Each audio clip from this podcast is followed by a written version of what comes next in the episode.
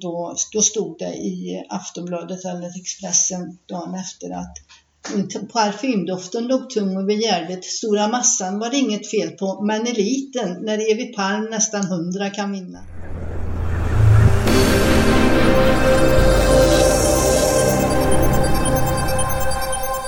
Ja, hej och välkomna till Bättre Mårens poddradioserie Peptalk. Jag heter Stefan Wendt och det här sjätte avsnittet går på temat det är aldrig för sent. Ja, det är ett uttryck vi har hört tidigare men vem i Sverige skulle kunna exemplifiera detta bättre än Bambatanten från Lidköping, Evy Palm? Evy, som i dagarna fyller 75 år, kan blicka tillbaka på en löparkarriär som inte bara är enastående utan också helt unik och saknar motstycke i sitt slag i svensk långdistanslöpning. Hon är tvåbarnsmamman som jobbade i skolkök och för att få lite motion började jogga ett par dagar i veckan med en kompis. Hon var då 34 år. Hon hade aldrig sysslat med någon idrott mer än på skolgymnastiken när hon var yngre. Några andra planer med sin löpning för motions skull fanns inte fram till den dagen då såg hon annons i den lokala tidningen att det skulle hållas ett kommunmästerskap i terränglöpning. Hon ställde upp och råkade vinna den tävlingen. Hon fick blodad tand och fann ganska snart stor glädje i löpningen. Och det är just passionen till löpningen som har genomsyrat hela Evys liv och det är förmodligen den största anledningen till att hon kunde utvecklas till den fantastiska elitlöpare som hon sen skulle bli. När hon sju år senare debuterade som 41-åring i landslagsdressen vid VM i Helsingfors så fick det stor uppmärksamhet. Och när hon vann 10 000 meter i finkampen på Stockholms stadion då blev hon evig med hela svenska folket. Hon var som allra bäst när hon var mellan 46 och 49 år. Och förutom att hon blev uttagen till OS i Seoul 1988 så radade hon upp segrar i olika sammanhang. På meritlistan finner vi bland annat tre segrar i Stockholm Marathon, tre segrar i Göteborgsvarvet, fem segrar i Tjejmilen och hela 13 SM-guld. Hennes karriär som pikade när hon som 47-åring vid London Marathon noterade fantastiska 2.31.05 har även fått stor massmedial uppmärksamhet. Hon har bland annat deltagit i SVTs Mästarnas Mästare jag mötte Evi vid hennes köksbord hemma i Lidköping för ett mycket trevligt samtal där vi pratade om det mesta runt hennes fantastiska löparkarriär. Jag åkte därifrån med ny inspiration och många nya tankar om vilka stordåd vi människor egentligen kan uträtta. Och framför allt, åldern behöver inte vara ett hinder. Så varsågoda, bättre med åren ger er Evy Palm.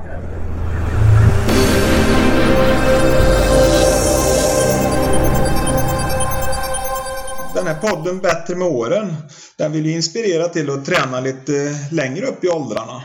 Så Bättre med åren vill ju också pusha för att det är aldrig för sent att börja träna. Och det är ju svårt att hitta något bättre exempel i Sverige än att bege sig till Lidköping för att hälsa på en riktig löparlegend. Därför säger jag välkommen till Evi Palm.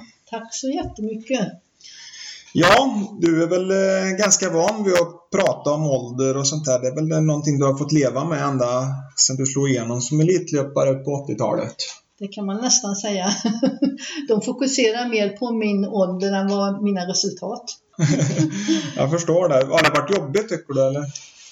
Nej, delvis, men jag brydde mig inte om det. Jag, det det var liksom ingenting som jag ville fokusera på. Det är kanske en gång, fast det tar jag nästan som ett skämt. Det var en av tjejmilarna i Stockholm och då var en, när jag gjorde min bästa tid där, 33.18 och då var ju milen den var 200 meter längre än vad den var nu. Och då, då stod det i Aftonbladet eller Expressen dagen efter att Parfymdoften låg tung över Gärdet. Stora massan var det inget fel på, men eliten, när Evi Palm nästan hundra kan vinna. ja, blev du arg då? jag, jag, tänkte att nu får det, nu får det nästan vara nog, tänkte jag. Ja. Men sen släppte jag och det ju, ja. nu kan det bara skratta åt dem. Ja, jag förstår det. Men det är också det som kanske har gjort dina prestationer särskilt anmärkningsvärda.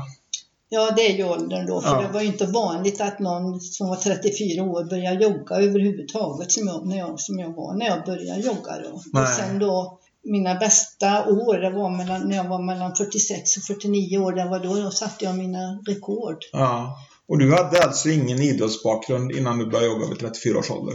Nej, inte medan jag spelade handboll mellan 16 och 18 Ja. år. Och sen så var ju gympan och friidrotten i skolan något som jag tyckte var väldigt kul. För jag var med och sprang 60 meter då i 12-årsåldern Mm. några gånger. Och jag vann ju då ett par gånger om där. Ja. Så att eh, det var en tjej från folkskolan och jag från läroverket som turas om nästan. Och Ja, ja det låter Ja, intressant. åtta, åtta tror jag gjorde som bäst. Ja. Och då var det kolstyv då och jag sprang barfota också. Oj då. Mm. Så att du var egentligen en sprintertyp på då? Ja, jag var nog där från början. Ja, att, Så det är lite konstigt att du sen blev ja. långdistanslöpare. Ja, men jag var ju egentligen, vi kan säga att jag var egentligen bra från 3000 meter och upp till ja, 10 000 då innan halvmara och maraton. Ja.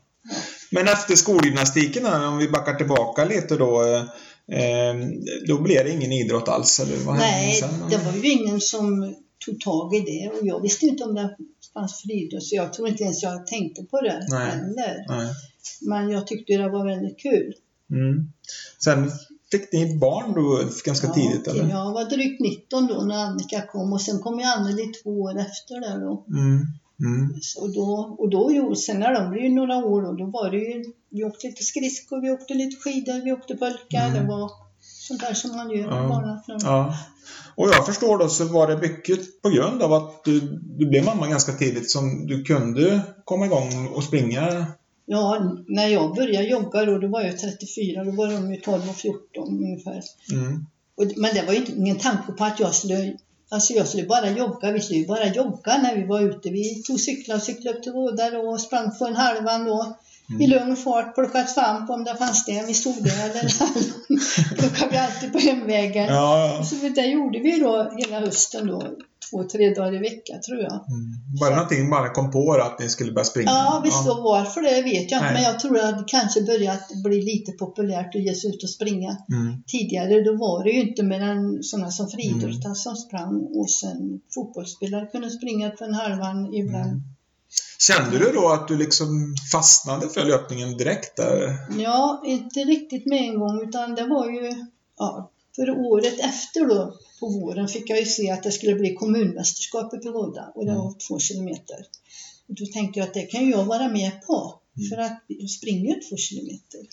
Sen vågar jag vinna den där tävlingen. Och då, då började jag tänka att jag kanske kan börja springa, tävla också.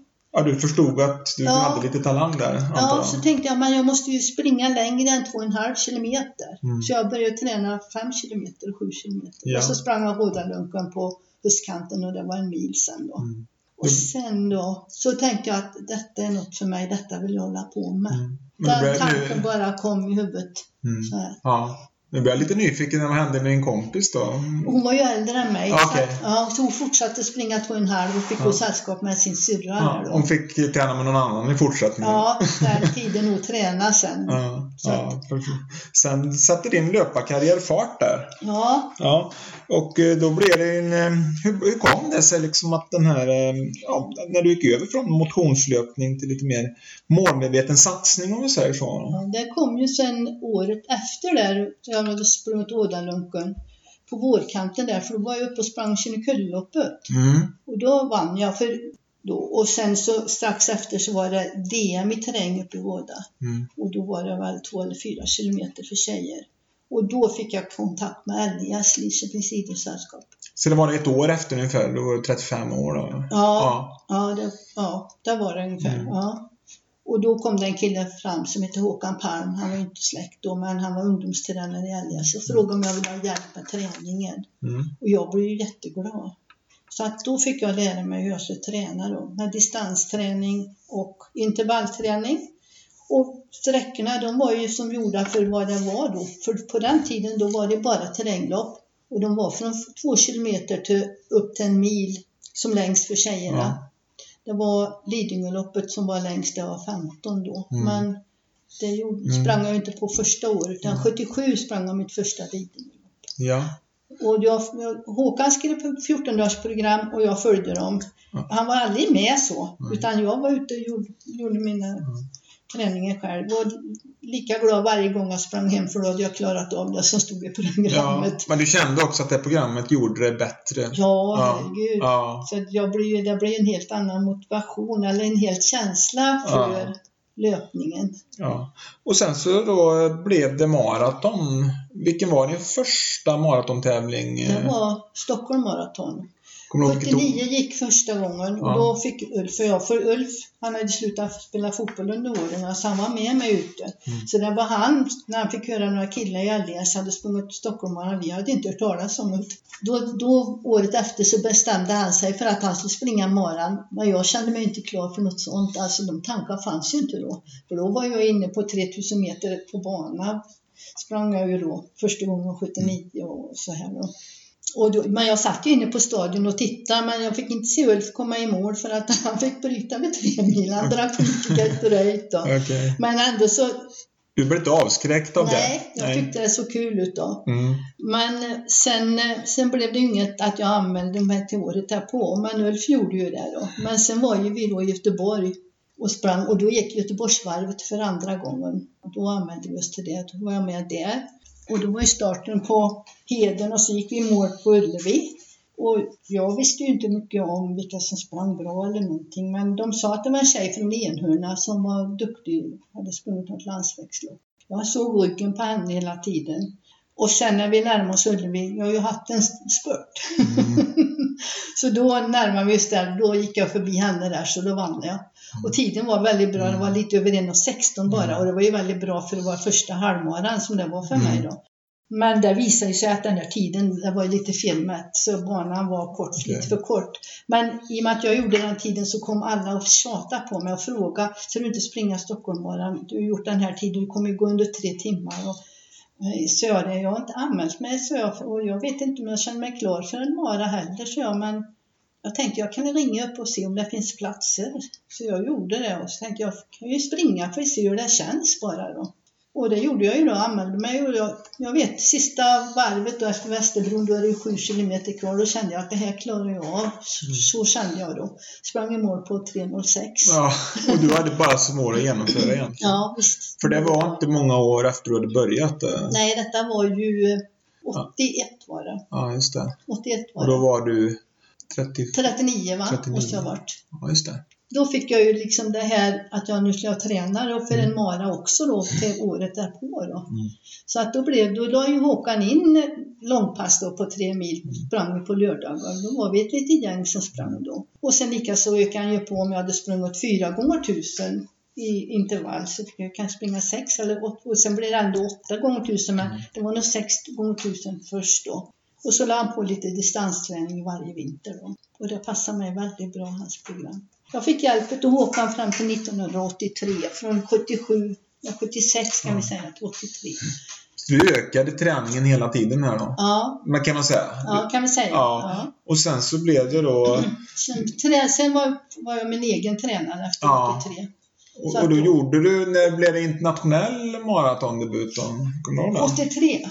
Ja, det var 83 var vi i London. var vi ihop med några Trollhättekillar för jag åkte dit Mm. och sp- sprang maran där då. Så det kan jag väl säga att det var första. Ja, just det. Sen 83 så sprang jag i Stockholm också. I London, måste jag, ja, I London gjorde jag 2.44. Okej. Mm. Ja. Och sen gjorde jag 2.42 i Stockholm. Ja. Och det gjorde att då fick jag komma med till första friidrotts-VM som gick. Det var i Helsingfors. Ja, i Då var du Helsingfors. alltså 41 år. Ja, och då var ju Midde och Tulleke Ja. Räisänen med också. Ja. Sprang några, men vi var misslyckades kanske alla tre Mm. igen.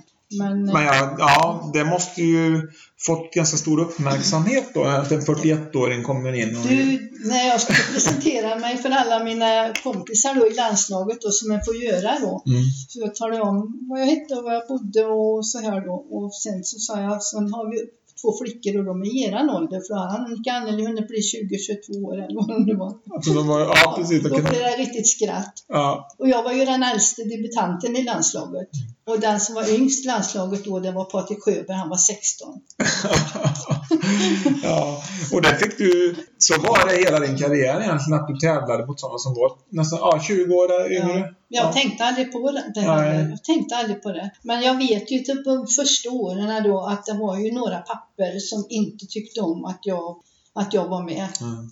Så jag vet ju, det var en pappa som stod när det var DM i Trollhättan. Då hade jag inte hållit på med en tre år tror jag. Som sa, har inte du lagt av än? Säger han till mig när jag kommer och går till omklädningsrummet.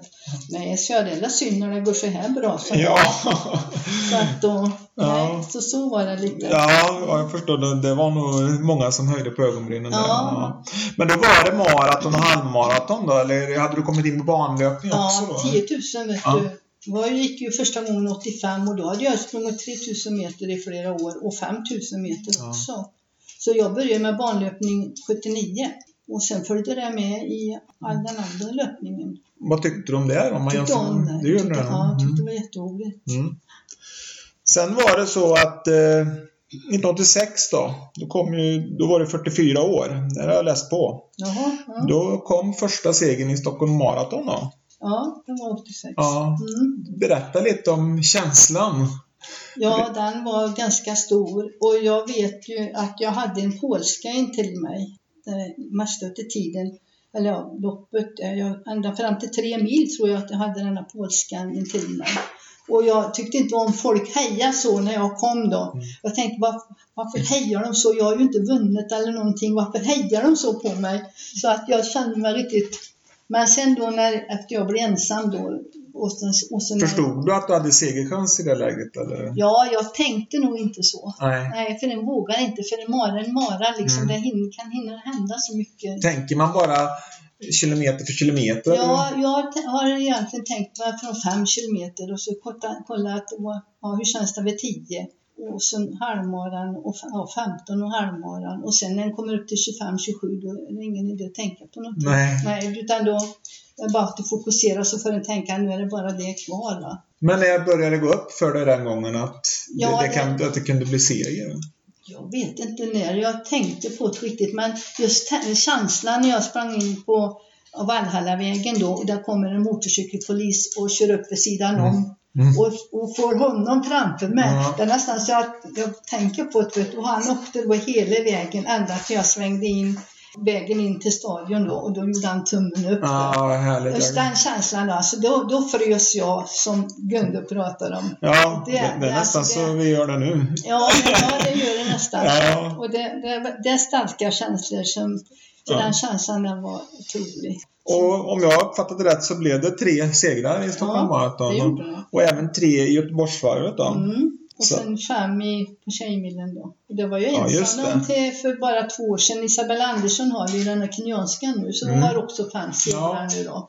Ja, Tjejmilen, ja du är ju nästan Tjejmilen personifierad vad man ska säga. Ja, jag är nog Det många som förknippar Tjejmilen med dig tror jag. Ja, och jag har ju sprungit då Fem gånger säger du ja. Ja, 30 tjejmilar då. Jag har Ja. missat tre.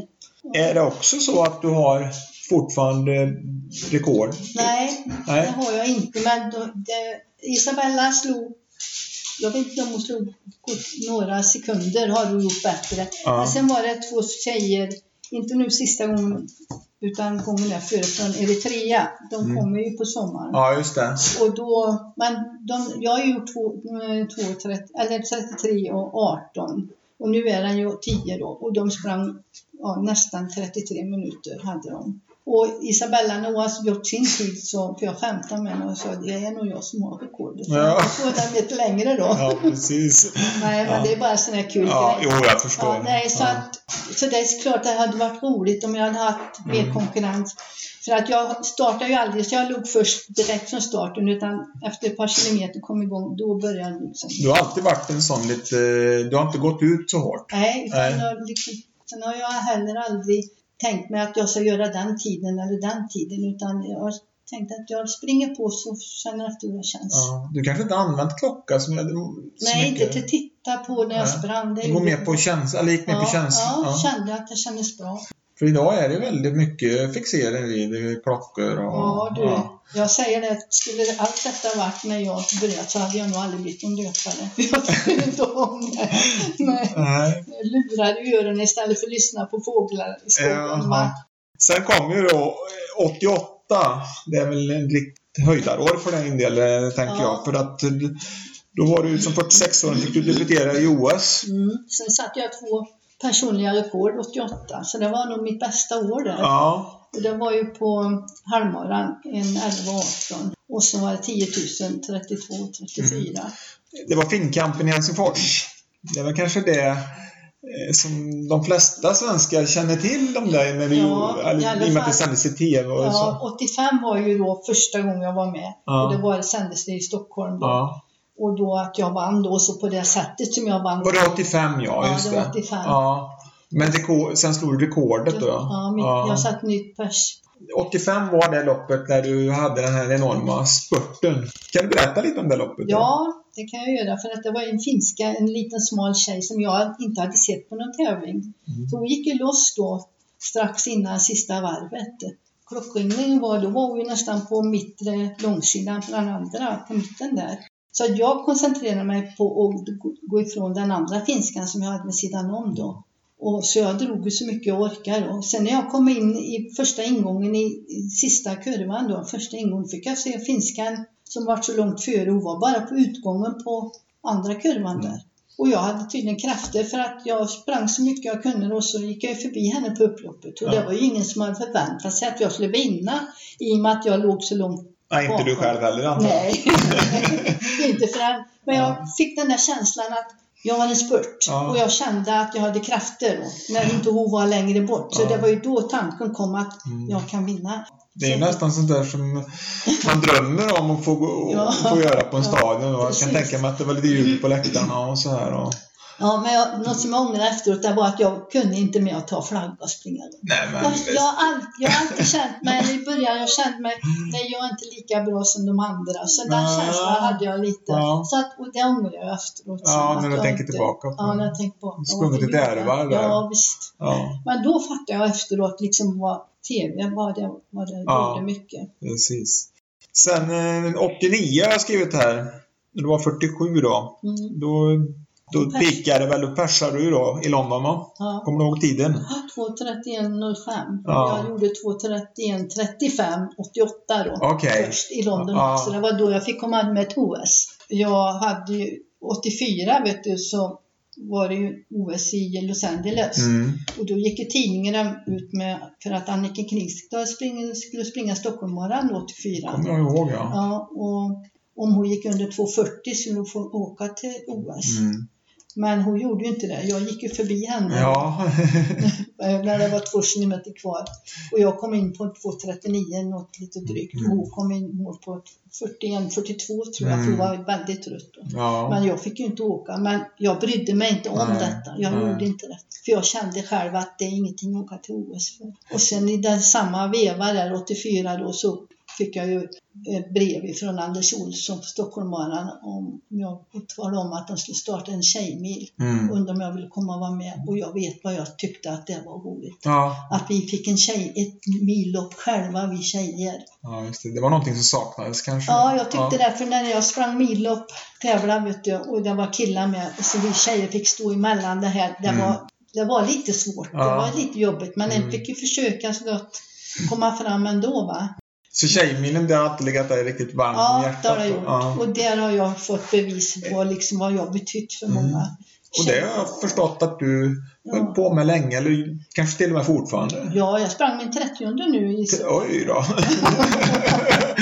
och sprang och sprang. Men jag håller mig under timmen än så länge. ja, ja, Jag ja. hade ja. Nog ja. 57 nu och 50, ja, mellan Men hur 50 känns det då när man har legat i täten och nu Ja, det får... gör man. De, och de, jag får de vill ju då att jag ska stå där framme så att Mm. jag har så mycket nya tjejer omkring mig och alla de tycker det är så himla roligt men jag gillar ju inte starten för att det är många som springer förbi mig. Ja. Så att det är lite roligt. Ja. Men det har ju gått bra hittills så. Men Mm. just bara det, den här känslan. Det var ju bara efter de tre första tjejminnena så kommer en tjej knacka på axeln innan jag går till starten och säger då, Hej Elis, hon var nog 14 år eller något. Mm. Du har fått mig och min mamma börja springa. Kan du, spr- du springa maraton så kan vi springa en mil. Ja. Och då fattar jag för att jag kanske betydde lite Ja, mycket för absolut. Och du, än idag så kommer de klappa mig på axeln och säger du är våra mentor. Mm. Det tappade dig vi springer. Och idag har vi sprungit bakom dig och det är därför vi tiden har blivit så bra. Mm. Förstår du hur många du har inspirerat eh, i Det Sverige? gjorde jag ju inte i början. du. Och, jag, ja, och det är klart att när de kommer fram så här så Ja. då känner jag att jag, Mm. det har nog varit något bra i alla fall det jag Mm. har gjort. Absolut. Eh, 15 SM-guld har jag noterat. Kan det stämma? Det gör det säkert. och du faktiskt eh, fortfarande har du två världsrekord. Vet du vad? Ja, det är i alla fall halvmaran. Ja, du har, du har kvar i 10 000. Jag kollade idag. Alltså, jag har Ja. inför min ålder, ja. Ja, för, ifrån eh, 46 till 49 år åldern då. Ja, ja. Och det är faktiskt ingen 45-åring eller 44-åring heller som har gått under. Så det är, man kan säga att från 44 uppåt då, så har du två världsrekord. Och sen så eh, eh, Helsingfors 88 10 000 där ja. Mm. Och sen halvmaratontiden är ju från Östnor har jag noterat. Mm. 1 11 18. Ja, det var meningen. Jag hade inte tänkt att jag skulle springa SM då, för vi Ja. var ju på Moraläger med förbundet då en vecka, Ja. Fredsförbundet då. Och då tränar ju ganska hårt då. Så jag hade besvär, jag skulle inte springa halvmaran, men så tänkte jag, nej, jag undrar här. Och Håkan Börjesson var ju med också, han Mm. skulle springa då. Så att när jag, vi ändå här så ställde jag upp då. Och Håkan och jag, vi vann ju då bägge två då. så det var ju rätt kul. Och, och jag, alltså sista milen så tyckte jag att jag sprang långsamt. Mm. Men jag sprang tydligen fort.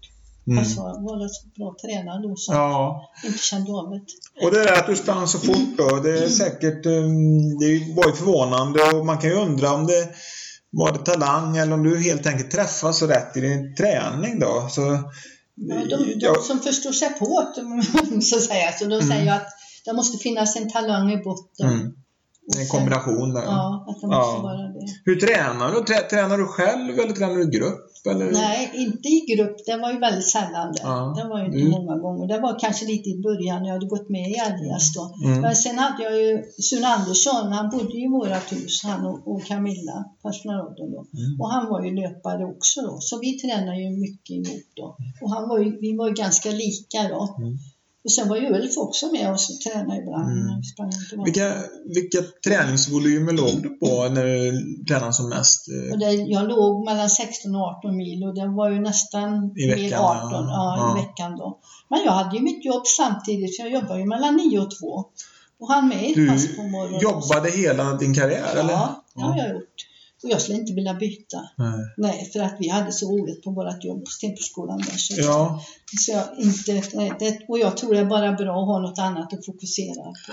så du hade inte svårt att få ihop livet då? Nej, trots nej och det var ingenting som jag saknar heller. Nej. Och jag grejar ju jättemycket hemma och jag bakar och jag tränar och jag fattar inte nu hur jag orkar. Fattar inte det. du, du, du hade inga inkomster från löpningen? Det blev inga inkomster därifrån? Nej, det är klart jag fick ju prispengar. Ja. Om jag hade vunnit så fick jag ju prispengar Mm. men jag hade ju inte från någon förening eller så. Nej. Nej. Men det var ju inte vanligt. Och nu, har de, nu är det väl vanligt, för det vet jag de som är med i SLB. De Mm. får ju Ja. Men det var inte så. Och, det, och du, jag hade inte räknat med att jag skulle tjäna en enda krona på Mm. min löpning eller något. Alltså det var ju bara bonus. Ja. Men du säger 16 till 18 mil, var det bara distansträning eller Nej. var det inbakat intervaller om man säger Ja, i det då? ja, det var det. Så det var in, intervall, var en dag i veckan. En Och så dag i var det en snabb distans. Men sen så när jag hade Håkan som tränare så fick jag ju springa liksom, han la ju in lite andra korta grejer, sådana här Mm. stegringslopp och sånt. 12 stycken kan jag göra. Mm. köra lite. Så att jag hade nog mer kvalificerad träning när jag hade Håkan, för sen tog jag Mm. Ja. lite bort lite. Mm. när jag fokuserade mera på eh, eh, milantalet. Ja. Men sen hade jag alltid eh, vad heter, backlöpning på våren. Det fortsatte jag ju med Mm. också. Om du skulle få hållit på idag, hade du lagt upp det ungefär för, vad tränar du? 90% distans eller någonting eller? Ja, jag springer, när jag slutade karriären, om man säger, Mm. när jag bestämde mig för att nu var det slut då, så slutade jag springa intervaller. Och det ångrar jag, för jag fortsatte ju springa Tjejmilen. Mm. Så varje gång jag kom upp då kände jag vad jag tappade. När jag, Så jag Ja. ångrar ju det varje Ja. Jag tog inte taget i alla fall, utan jag tänkte att nu räcker det med distans. Då så var det ett Men distanspassen då, då sprang du ganska sakta eller? Ja, eller var jag- det sakta för dig? Jag vet tänker jag nu. Jag Eller, vet inte riktigt vad jag höll i början då, men det, kanske, det låg, jag låg säkert på mer än fem minuter till början med, Mm. det tror jag ja. men- Men det var, det var lugnt för dig? Ja, ja, jag, det Ja. var liksom att nu var det en motions... Och sen så hade du kvalitetspass i det ett par gånger i veckan då sa du? Ja, När du var aktiv? Ja, Ja, precis. Mm, ja. Mm. Var, var du en sån här som eh, pressade dig hårt eller på träning? Och, när då hade jag ju, när jag hade Håkan liksom, då, då skrev han ju upp liksom vad jag skulle ha i tid, eller ja, på varje tusenmetare. Och då, då lärde jag ju med det att den sista skulle gå lika fort som den första, Ja. så att då fick jag ju tänka sig för lite i början. Men sen blev det ju att, vad gjorde jag? Ja, 3.18 och 3.15 låg jag på de sista åren på 1000 meter då. Ja. Hur många körde du då? Då körde jag åtta tror jag. det. Åtta. Mm. Åtta gånger tusen och så var det 30 sekunders vila. Men sen så fick jag ju ett löpband. Det var en från Cardionic. Så när han gjorde de första riktiga löpbanden så ringde hem till mig och frågade om jag ville låna ett löpband. Ja, sa jag. Och detta var hösten 85-86. Och vi hade ju plats i källaren då på detta då, i och med att vi hade hyresfastigheten då. Så han kommer här från Stockholm vet du, och ställde upp den i källaren. Och det, den fanns kvar till när vi flyttade med, men nu har ju en av döttrarna, de har plats så de har den då. Så han kom Sprang du på det då? Ja, jag intervallerna. Ja, ja. Mm. Så- Och där var Sune och Andersson också med, vi sprang intervaller. Mm. där. Du vet, för jag gjorde ett himla hopp från, från år 85 till 86 i kvalitet. Och det tror jag att det var att vi kunde springa intervallerna på vintern och kunde hålla farten på det. Så att, Du, eh, du svarade bra på det här då? Precis, Ja. för sen, det var för intervallen. Sen kunde jag kanske ta ett morgonpass om det var snöstorm något, Ja. men inte, inte något mer Mm. direkt. När bestämde du dig för att sluta elitsatsa och vad kom det sig? Det kom sig att eh, i och med att jag hade gjort, varit så nära under 2.30 på maran då, så tänkte jag om jag ökar på farten på min distansträning så kanske jag kommer att gå under 2.30. Men det gjorde då att då kom min första skada. Och det var ju de här fästena här uppe under rumpan här. Och sen så, ja, så jag, i början så kunde jag fortsätta att träna med det här då, men eh, det blev ju inte riktigt bra. Och sen så sen blev det ju värre då, så att eh, då fick jag ju vila då. Det Fan. började lite smått krypande strax efter 50-årsåldern. Så om du inte hade blivit skadad där så hade du tänkt att köra på några år till alltså? Ja, jag vill ju absolut inte och jag vet ju att eh, GT, han, han lever inte nu, han har skrev rubriker GT och de eh, karriären över nu och jag vet jag blev så arg, men jag sa ju liksom inget, men jag blev så arg. Jag tänkte, kan jag inte få bara en enda skada utan jag, min karriär ska vara över. Alla andra var ju skadade igen och jag hade ju inga skador. Nej, du var väldigt förskonad Ja, skador. jag var, Ja. klarade mig hela tiden och jag tror att det var att jag tränade förståndigt. Jag sprang Ja. distansen så att det var lagom Mm. för mig. Kan det ha någonting att göra med att du började sent också, att du var förskonad från skador? Kan du se Ja, något det, kan, samband ja, det, senurligament kan ha varit mycket starkare än vad det är på de yngre. Och sen hade jag ingen tränings eller bakgrund tidigare. Så Nej. hade jag börjat att springa kanske när jag var 18-19 år så hade jag ju aldrig fått den här karriären sen. Och du måste ju säkert ha tänkt tanken många gånger på det här, hur din karriär skulle sett ut om du skulle ha börjat tidigare. Ja, det kommer jag att tänka på när alla frågar mig varför jag inte börjat tidigare. Då talar jag om att då fanns inte de här sträckorna Nej. som, som, var bra, som blev bra för mig sen. Nej. Och så det var ju mycket, mycket roligare tid än när de sprang 800 meter som det var tidigare bara. Ja. Det får vi aldrig svaret på, men det är inte säkert du hade blivit lika bra om du hade börjat tidigare. Nej, det är inte säkert. Om vi tittar tillbaka på karriären här, eh, om du skulle lyfta fram ditt bästa minne, eller ja, löparminne här då? Jo, det finns ett par. Det första är ju då när jag sprang Finnkampen 85. Ja, det förstår jag. Ja, det är ju så stort alltså att få komma in på stadion där och så. Mm. Det var ju hemma. Och sen likaså när jag gjorde 2.32,46 i Boston. Alltså det var en tid, maratonlopp, som jag aldrig drömt om att jag skulle klara. Och så hade jag inte sprungit många lopp i början då, för detta gick i april då hemma, så jag visste liksom inte hur jag låg till. Va? Men jag vet, jag sa till Ulf, jag kanske kan gå ner till 2.36 denna gången. Det är inte många gånger, för, men då fick vi en sån här tabell att titta på vad den skulle ligga på. Jag har aldrig brytt mig om något sånt då. Det har jag inte gjort sen efter heller. Så då tittade jag på den där så såg jag vad jag skulle ligga på om jag skulle klara 2.36. Men sen efter starten och gått några kilometer fick jag se att jag sprang för fort. Då tänkte jag, nej, det känns bra, jag fortsätter i den här farten. Och sen hade vi varit ute och tittat på banan dagen innan och då så talade de om att, efter 25 så kommer det tre backar som vi kallar för Heartbreak Hill-backarna. Och när man kommer upp för dem då kan man se skylt med Von Hills sportaffär. Så det, det hade jag i minnet då liksom. Och jag visst, en vet ju ingenting om hur den ligger till för det är så många löpare, både tjejer och killar, och tjockt med folk kantat hela vägen. Mm. Och det är ett väsen på dessa så där att slå lock för öronen på en. Och sen så jag såg ju då när jag närmade mig halvan att jag passerade lite tjejer. Men, och sen så tyckte jag att det kom lite backar, men jag tänkte det kan inte vara de här rekylbackarna för de här är ju inte, de här är inte jobbiga. Men hux flux fick jag se skylten på Von Hills sportaffär. Då fattade jag att jag... Där. Och, och du hade knappt märkt det då? Nej, jag bara noterade att det ja. blev lite backar bara. Mm. Och sen efter tre mil i Boston så är det, går den lite neråt. Vissa klarar inte den här, men jag känner inte när jag springer, men Eh, Ingrid Kristiansen hade ju sprungit året innan där. Hon blev så stum du, så att hon kunde inte springa ner för där sist. Men det året då efter, 86 då, då var hon ju med samtidigt då, så mm. hade hon lärt sig. Men jag var ju inte stum så att jag höll på, så jag passerade flera tjejer där också vet du. Och sen när jag kommer och går in i mål får veta min tid, för klockan hade jag inte tittat. Ulf stod och hade fått låna en cykel när det var 6 kilometer kvar, så han cyklade in på målet där. Och, och alltså, så jag, jag var ju sån här, jag fattade ju inte detta. 2.32, 46. Ja. Som inte, ja, det var, så det är ju ett, ett, ett, stort, det, det är ett stort minne för mig. Ja, jag förstår Men sen har ju Stockholmmaran och Tjejminne, ja. det är ju det som har betytt mest för mig i karriären. Nej, så, och, så, och Ulf han fick åka hem och hämta kläder till mig för det skulle vara prisutdelning och sånt och jag fick mm. gå på dopingkontroll och där mm. fick jag ju sitta ganska länge då. Mm ja, det har ju gått över 25 år sedan dess då. Och det, egentligen, se, om man tittar så gör de ju inte bättre tider nu egentligen. Nej, tiderna har ju försämrats egentligen kan vi säga. Vad kommer det sig att inte löpningen har utvecklats mer, eller långlöpningen har utvecklats mer i Sverige tror du? Jag vet inte, de kanske tränar för mycket teknik. jag vet inte. Ja. Nej, ja, nej, men jag tror ju också att de har en annan livssituation nu. De får barn senare mm. och alla jobbar tiden, jag tror inte tiden finns för Nej. de här som, det räcker inte till. Och de hjälps ju åt nu, så det är ju inte bara en som får ta, vara, ta hand om hem och så, utan de hjälps ju åt båda två. Där. Teknik säger du, det låter på dig som du tycker att det är för mycket fokus på löpteknik idag eller? Ja, jag tycker det om jag får vara ärlig. Det, det var lite teknik och jag fick lära mig teknik av Håkan också då med lite mm sån här höga knäpdrag och sån här, mm. lite sånt där som jag körde då, kunde köra när jag sprang hem. Mm.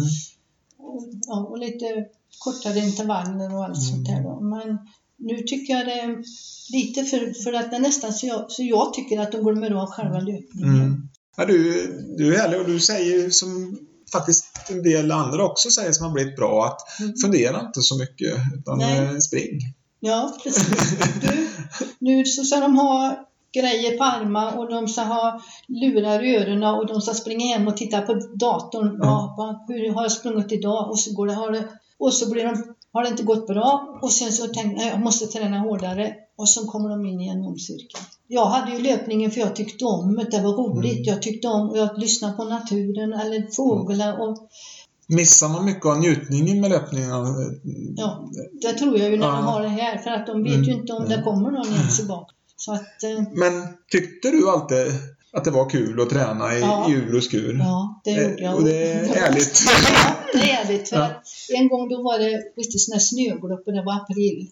Mm. Och Ulf skulle följa med ut. Och sa nej, sa han, måste du träna idag också? För det var sån här stora tussar. Mm.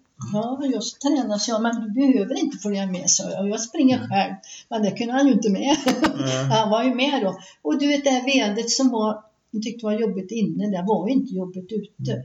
Så att jag hade inte problem med Fast det är klart att sen kunde vara ju en tröttare man hade sprungit i sån här blötsnö. Det var ju det värsta. Så mm. var jag väldigt trött när jag kom hem mm. då. Men mm. då hade jag gjort sitt pass. Så ja. jag är glad för det. Nu tränar ju du, du tränar ju mycket själv som du säger då. Mm. Men tror du att det är kanske lättare att vara med i en grupp om man inte har den motivationen om man säger så? Ja, det kan jag tänka mig ja. att det är.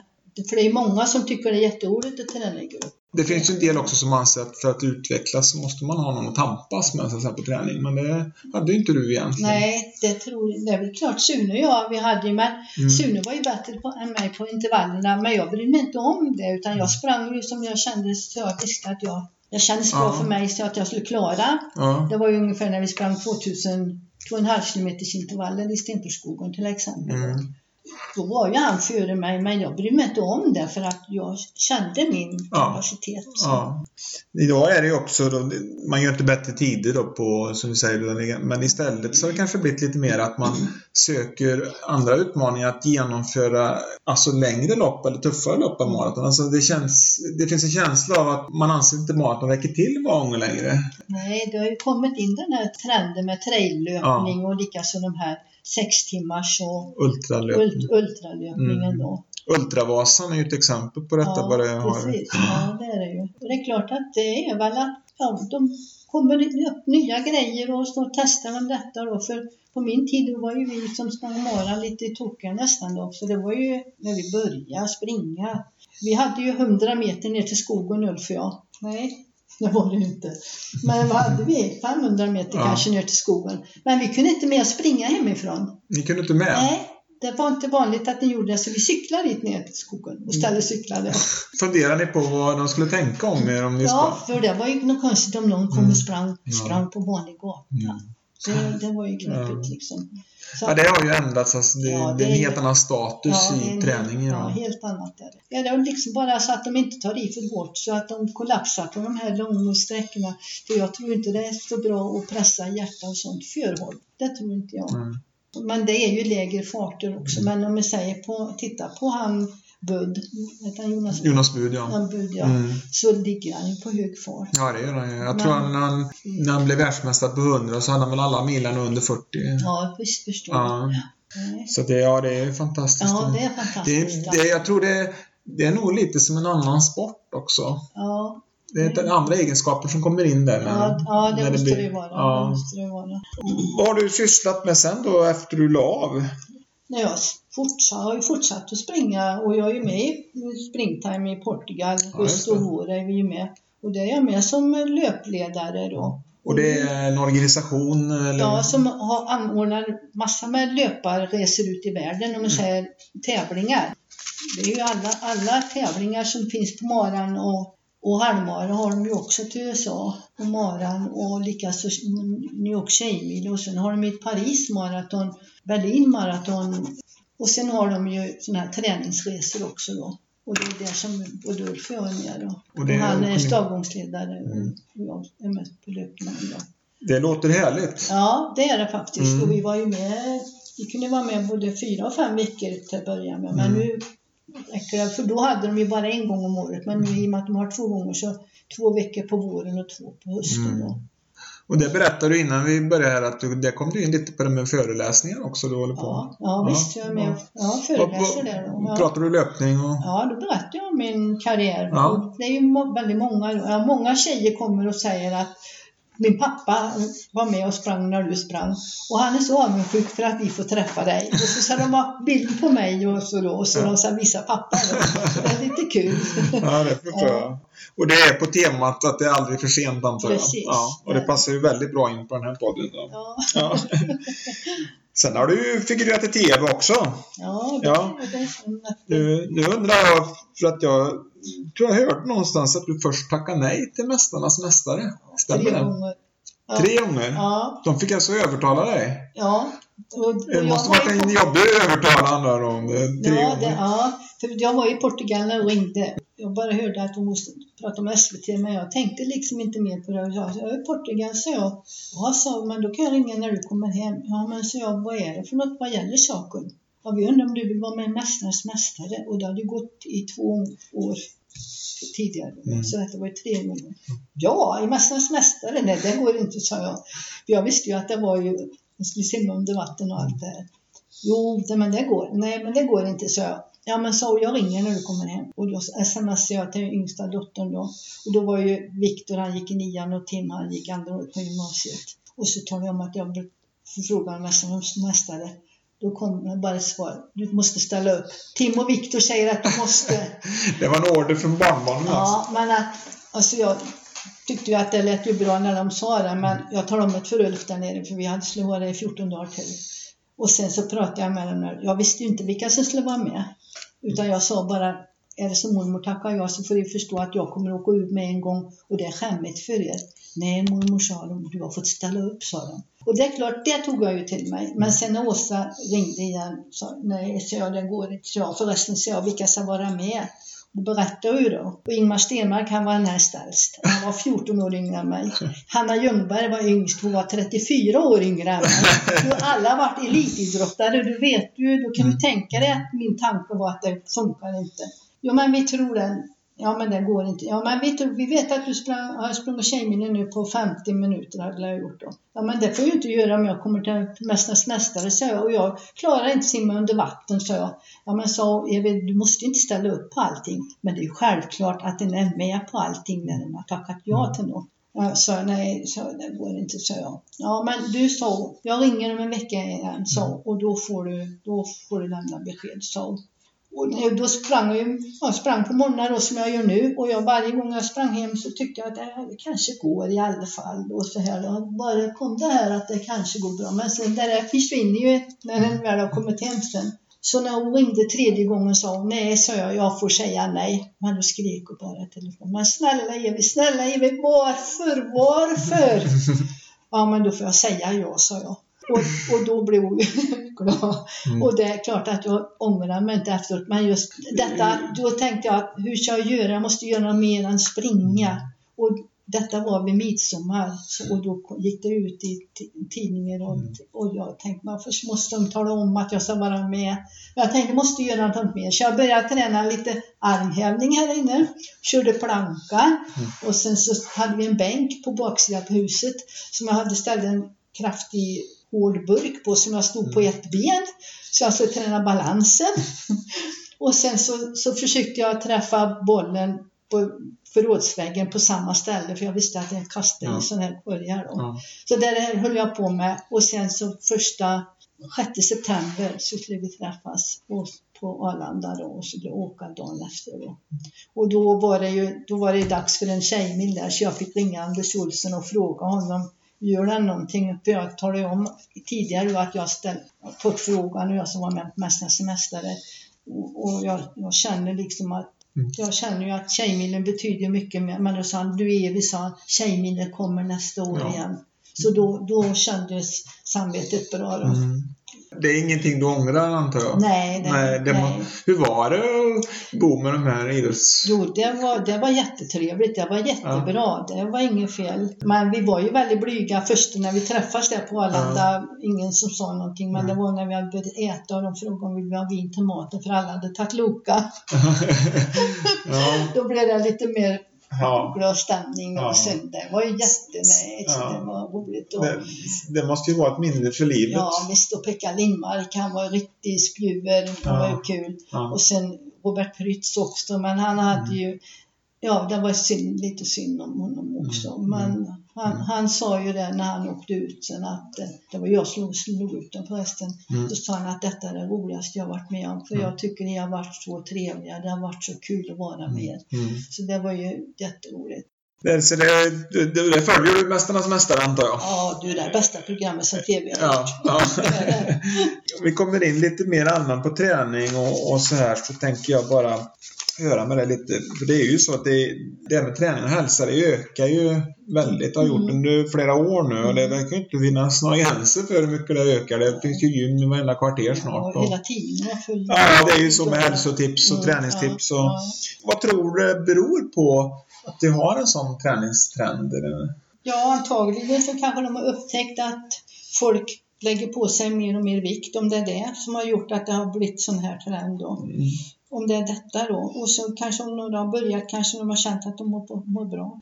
Ja. Så jag vet inte Nej. varför det har blivit så himla mycket som Mm. det är. Och du som har börjat komma upp lite i åren här nu om man säger då. När man blir äldre så har du sett varje år på tjejerna, man, Mm. man tappar ju och man får Ja, vara glad och, så länge man kan hålla på egentligen. Men Mm.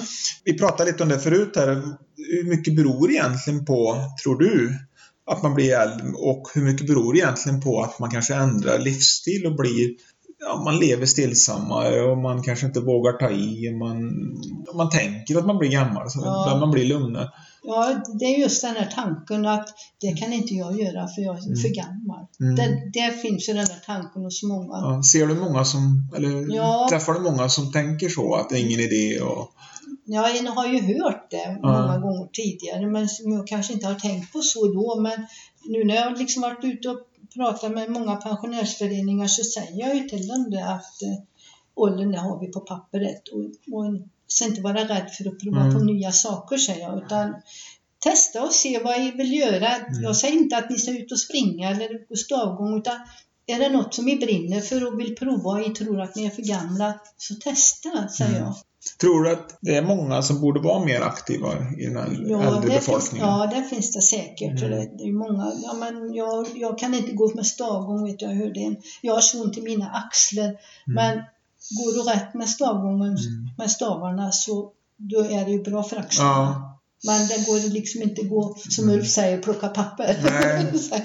Nej, men jag, jag tror ju absolut på det att, eh, Ja. att eh, det är många som skulle kunna må lite bättre och få lite bättre livskvalitet om man Mm. var mer aktiv. Och Ja. Det skulle göra mycket för samhället i stort också Ja, då. och sen likaså om de är med och tränar i grupp också, Mm. då blir det lite socialt. Ja, Och ja. kanske de har fika och sånt efteråt Mm. och då blir det socialt också. Det, det, betyder Det är kanske så man ska få igång de gamla lite. Ja, med, jag tror- ja, det, ja, det man får bara ha med, ha med lite fika och sånt där och Ja, ja, locka med. ja, precis. Nej, det såg jag ju på Ja, men den sociala samvaron Ja, tänker jag. det betyder ju Ja. också jättemycket. För det är många kanske Ja. som sitter där hemma och, och tror att de är för gamla till att göra det och det, fast de inte är det. Du har ju jobbat med mat hela ditt liv. Ja, kan vi säga. Ja, Kan... och då är det ju mycket fokus på kost kan man Ja. säga. Tycker Ja. du att det är för mycket fixering kring kosten? Ja, jag tycker, jag tycker det är för mycket fixering kring dietkoster och sånt. För att jag själv har ju upptäckt att vanlig svensk husmanskost passar väldigt bra med både träning och vanliga livet. Du funderar inte så mycket på vad du åt? nu? Nej, det, nej, det fanns inte det här tjattret om kosten som det är nu då, Mm. utan det var vanlig husmanskost och jag har ju varit van med det från början. Mamma var ju hemma hela vårt liv när vi var barn.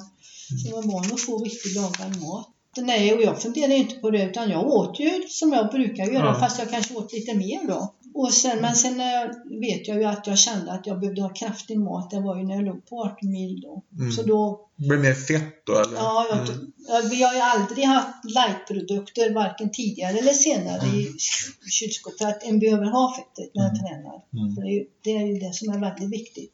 Tänkte jag måste ha kraftig mat och det åt jag då på kvällen då och då var det blodpudding så jag kände att den var Mm. och så med bakad potatis då och så lite morötter och apelsin då för C-vitamin tar ju upp järnet då. Så det kände jag att jag blev stark utav eller att jag mådde bra för det. Om vi kommer in lite till på träning här.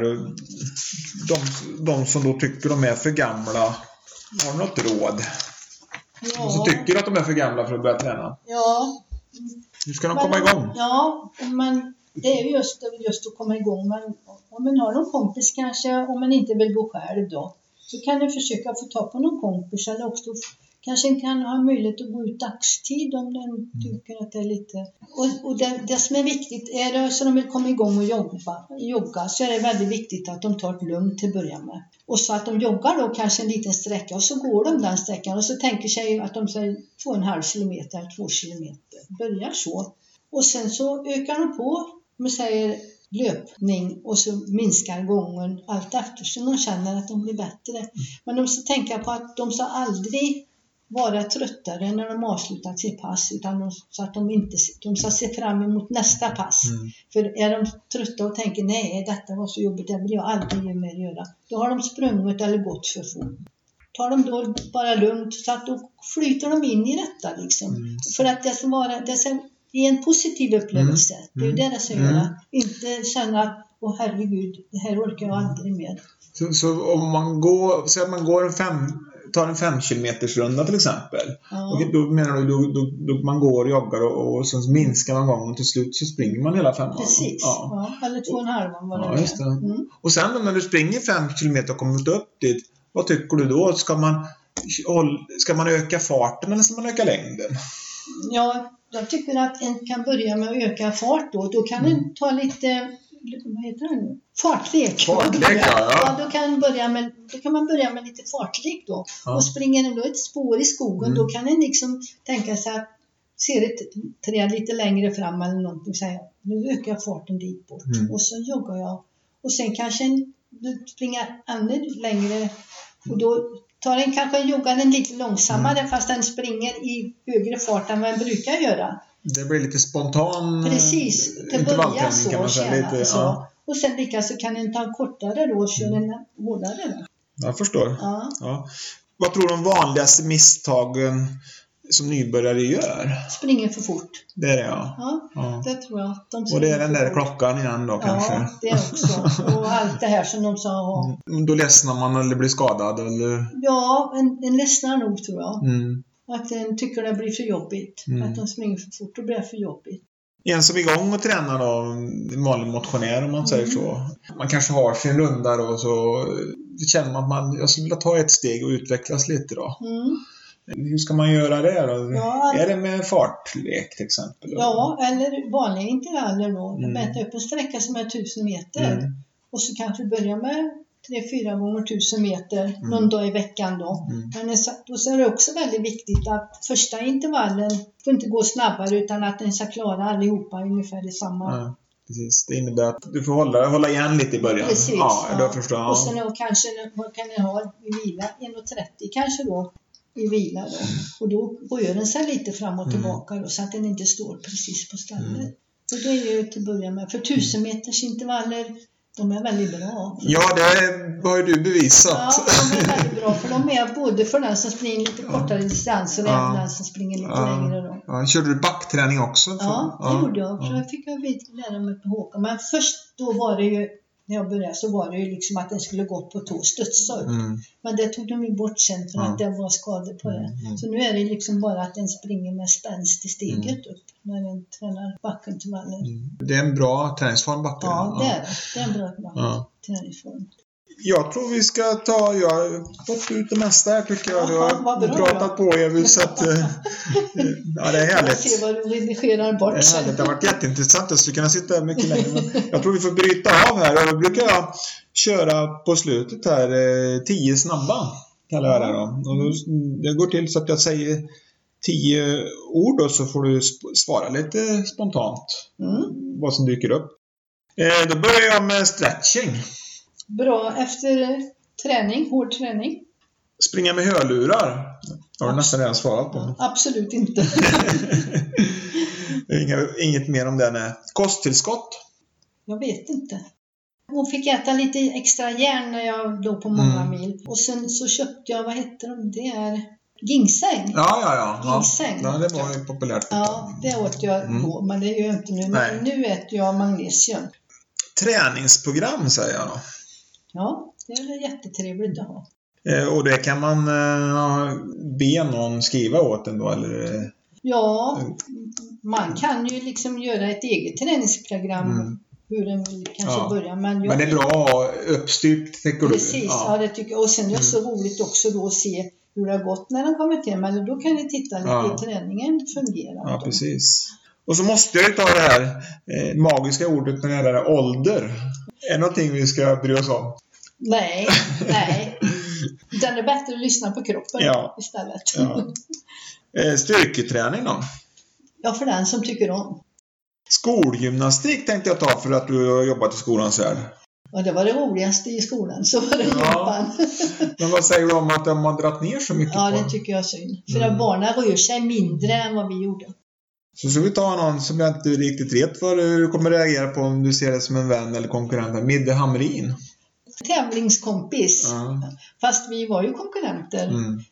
Nej, men vi var bästa vänner. ja, jag har förstått det. Ja. Och sen så eh, hade vi Boston, men det har jag redan pratat om så jag, jag byter ut det mot Lidköping istället då. Jag känner jättemycket för Ja, Lidköping, men ja. det, jag skulle aldrig vilja flytta härifrån. Nej. Och nu tycker jag vi har fått en otroligt fin löparklubb här uppe. Mm. Tänk om den hade varit på våran tid. Det var det. Ja, Tycker du att jag har missat någonting? Ja, just det att jag har fått bevisa liksom att åldern inte spelar någon roll. Det var jättebra slutkläm på det hela. Då Ja. tackar jag så hemskt jag mycket för det. tacka dig. Det var en jättetrevlig pratstund här. Ja, men det är så roligt att få träffa dig igen. Ja. Och så liksom du har varit med